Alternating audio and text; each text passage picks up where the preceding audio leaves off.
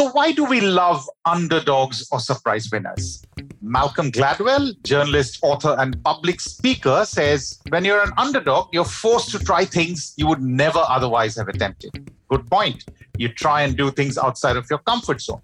Famous lyricist, songwriter, and poet Dory Previn says, Beware of barking at underdogs. Don't fight with people who have nothing to lose, which means they're desperate. They don't care. All they can see is up and somebody who's easy to defeat or somebody you can beat and go on ahead. The bottom line is this everybody loves a surprise winner, especially if the winner comes out of nowhere, try and triumphs over proven and established rivals, etc., etc. History is full of many such stories, and this week we shall talk of a few.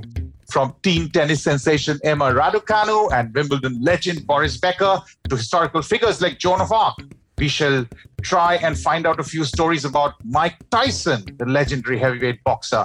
We'll discover a phenomenon called linsanity and also somehow find way to talk of a few battles and also a few Hollywood movies. Welcome to our weekly podcast on surprise winners and underdogs. I'm Ratin Basu, and with me is the man who has never been upset in his life and always swears by his match winning smile, Joy Bhattacharya. And this is Fact of the Matter.